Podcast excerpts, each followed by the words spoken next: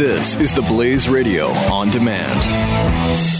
Individuals and businesses with tax problems, listen carefully. If you owe over $10,000 in back taxes or have unfiled tax returns, we can help you take back control. The IRS is the largest and most aggressive collection agency in the world, and they can seize your bank account, garnish your paycheck, close your business, and file criminal charges. Take control of your tax problems now by calling the experts at Tax Mediation Services at 800 600 1645. That's 800 600 1645. 800 600 1645. The Buck Sexton Show.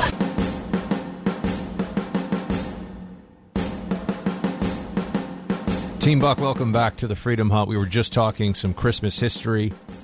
Now we'll talk history that occurred during Christmas. Uh, the Battle of the Bulge. On the morning of December 16, 1944, 18 men of the Intelligence and Reconnaissance Platoon attached to the 99th Infantry Division found themselves directly in the path of the main thrust of Hitler's massive Ardennes offensive. Despite being vastly outnumbered, they were told to hold their positions at all costs. That description of the book, The Longest Winter, The Battle of the Bulge, and the epic story of World War II's most decorated platoon. The author, Alex Kershaw, joins us now. Alex, thank you for uh, calling into the show. We appreciate it. Yeah, my pleasure. Uh, so, Battle of the Bulge started December 16th, obviously went through Christmas. Walk us through the story, if you will, of the 18 men of the 18th Intelligence Reconnaissance Platoon attached to the 99th Infantry Division. What was it like starting on December 16th? Uh, well, they woke. They were awoken by the greatest barrage on the Western Front in World War II that lasted about an hour and a half, and they were very unlucky because they found themselves in the worst possible place at the worst time they were a, on a hillside overlooking a road um, down which the spearhead, the SS spearhead, uh, under direct command of Adolf Hitler, uh, that road led just below their positions. And they were given an order about 8 o'clock in the morning that they had to hold their position above that road at all costs. And they did so to, to the last bullet in several cases. They were dragged out of their foxholes around about nine hours later, having killed, some people believe, around about 500 German soldiers. Um, all of them taken into captivity, all of them spent today and Christmas of 1944 in POW camps, uh, and all of them of the 18 miraculously survived captivity. And then in the 1970s, when a lot of research was done into the Battle of the Bulge, it was discovered that by holding that position for that long, long day in that uh, very, very bitter cold December of 1944, by holding that position, they'd held up the critical advance of the Germans that day and made a massive difference to the outcome of the Battle of the Bulge. Uh, and their actions were belatedly recognized and they were awarded medals by uh, President Carter in 1978. Uh, and the medals that they were awarded made them the most decorated U.S. platoon of World War II um, for their actions in the Battle of the Bulge. Alex, can we step back for a second and have you tell everybody just some of the backstory of what was the sort of state of play on the ground in this part of the Western Front right around Christmas time. Starts December 16th, but obviously escalates uh, into the period where we are right now. Um, and what was the German intent here? How big was the offensive? What were the Allies? Uh, how are the Allies prepared for it on the other side? If you could give us some of the backstory and the yeah, no, the details. It the, uh, it's know, it's the um, it's, it's the biggest battle that Americans have ever fought. Um, almost 800,000 Americans were involved in some way. Uh, the Battle of the Bulge is named after the 80-mile bulge that the Germans forced in the Allied lines. It was in the Ardennes in Belgium, very heavily forested, inhospitable terrain. And it was called Hitler's last gamble. He thought that by hitting the Allies where they least expected it on what was called the ghost front, a quiet front all through the Ardennes, um, by ha- launching a massive surprise attack, what he could do is take the Allies by surprise, which is what worked, and then um, base, get to Antwerp or some of the Channel ports, split the Canadians and the British and the Americans, and then um, basically be in a position to negotiate the end of the war uh, on his own terms. Um, hopefully, the Allies would sue for some kind of settlement in the West, and then he'd be able to turn the full might of the Wehrmacht, the German army, to to, to the east and try and stop the uh, the Russians advancing on Germany there. So it was called Hitler's last gamble. We were taken completely by surprise. Um, you know, over 200,000 German troops launched a very, very violent attack in the early hours of the 16th of December 1944 and it took us completely by surprise. There was absolute chaos and panic, um, consternation all through the Allied ranks. Eisenhower, Patton, uh, you name it, they were all um, completely taken by surprise. Um, it was asked to rank as the greatest Allied and greatest military intelligence failure, I would say, in in U.S. history. How, how the hell can you not uh, work out that anything's going to happen when you wake up to 200,000 Germans um, what were the one of the parts of this? Obviously, it's it's occurring. Uh, it's launching right at the at the start of of wintertime in in Europe. What yeah. were the conditions like on the ground? I, mean, I know much has been made of this for uh, those who survived. I've even interviewed some of the survivors myself, and they said that right. it was about as it was about as miserable as you could expect for wintertime uh, in the Ardennes forest. Yeah, no, it was. Uh, I mean, I've been there. I mean, I've been there several times in the winter, and uh, you know, I, I, I haven't slept for two nights or a couple of weeks in a row um, in a foxhole when it got to minus 10, 15 degrees at night. It was the, it was the coldest winter in living memory in Europe, the winter of 44, 45. So you had a you know you had whole infantry companies that were decimated not by the enemy but by trench foot, frostbite, the cold. Um, it was a t- terrible conditions. I mean, I couldn't think of any worse conditions. Maybe you'd have to go to the Guadalcanal and the Pacific in the jungle to to fight in worse conditions. But the veterans that I have interviewed have said that that winter of 44, 45, you know, that you you slept next to a guy and you hugged the hell out of them because you needed their body warmth. Just, just to, and they were afraid. Uh, the, the major fear that guys had in foxholes during that that bitter battle was that they would uh, freeze to death, that they, they, that they wouldn't wake up, if they didn't hug someone warm next to them or they didn't constantly uh, wake themselves, that they would they would fall off into a, a deep sleep and they would um, die of frostbite. And that, in fact, that happened in several cases. Speaking to Alex Kershaw, author of The Longest Winter, available on Amazon.com right now. What turned this around? I mean, clearly it was sort of a sucker punch to the Allies. Uh, how were they able to sort of know, regain their bearing and, and push back this offensive? Was it just sheer weight of, of manpower and numbers?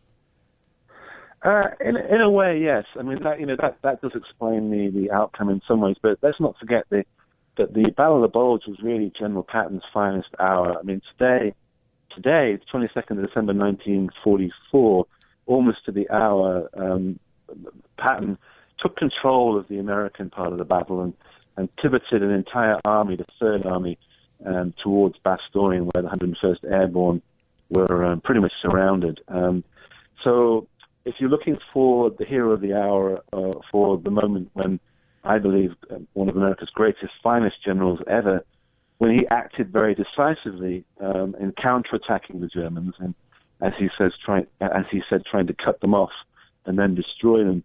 Um, it came down to General Patton, who was the most prepared during the crisis to to turn what was a, a terrible uh, disappointment and shock into somehow an Allied victory, and um, he was the man of the hour. He, he managed to do so very, very incisively and brilliantly.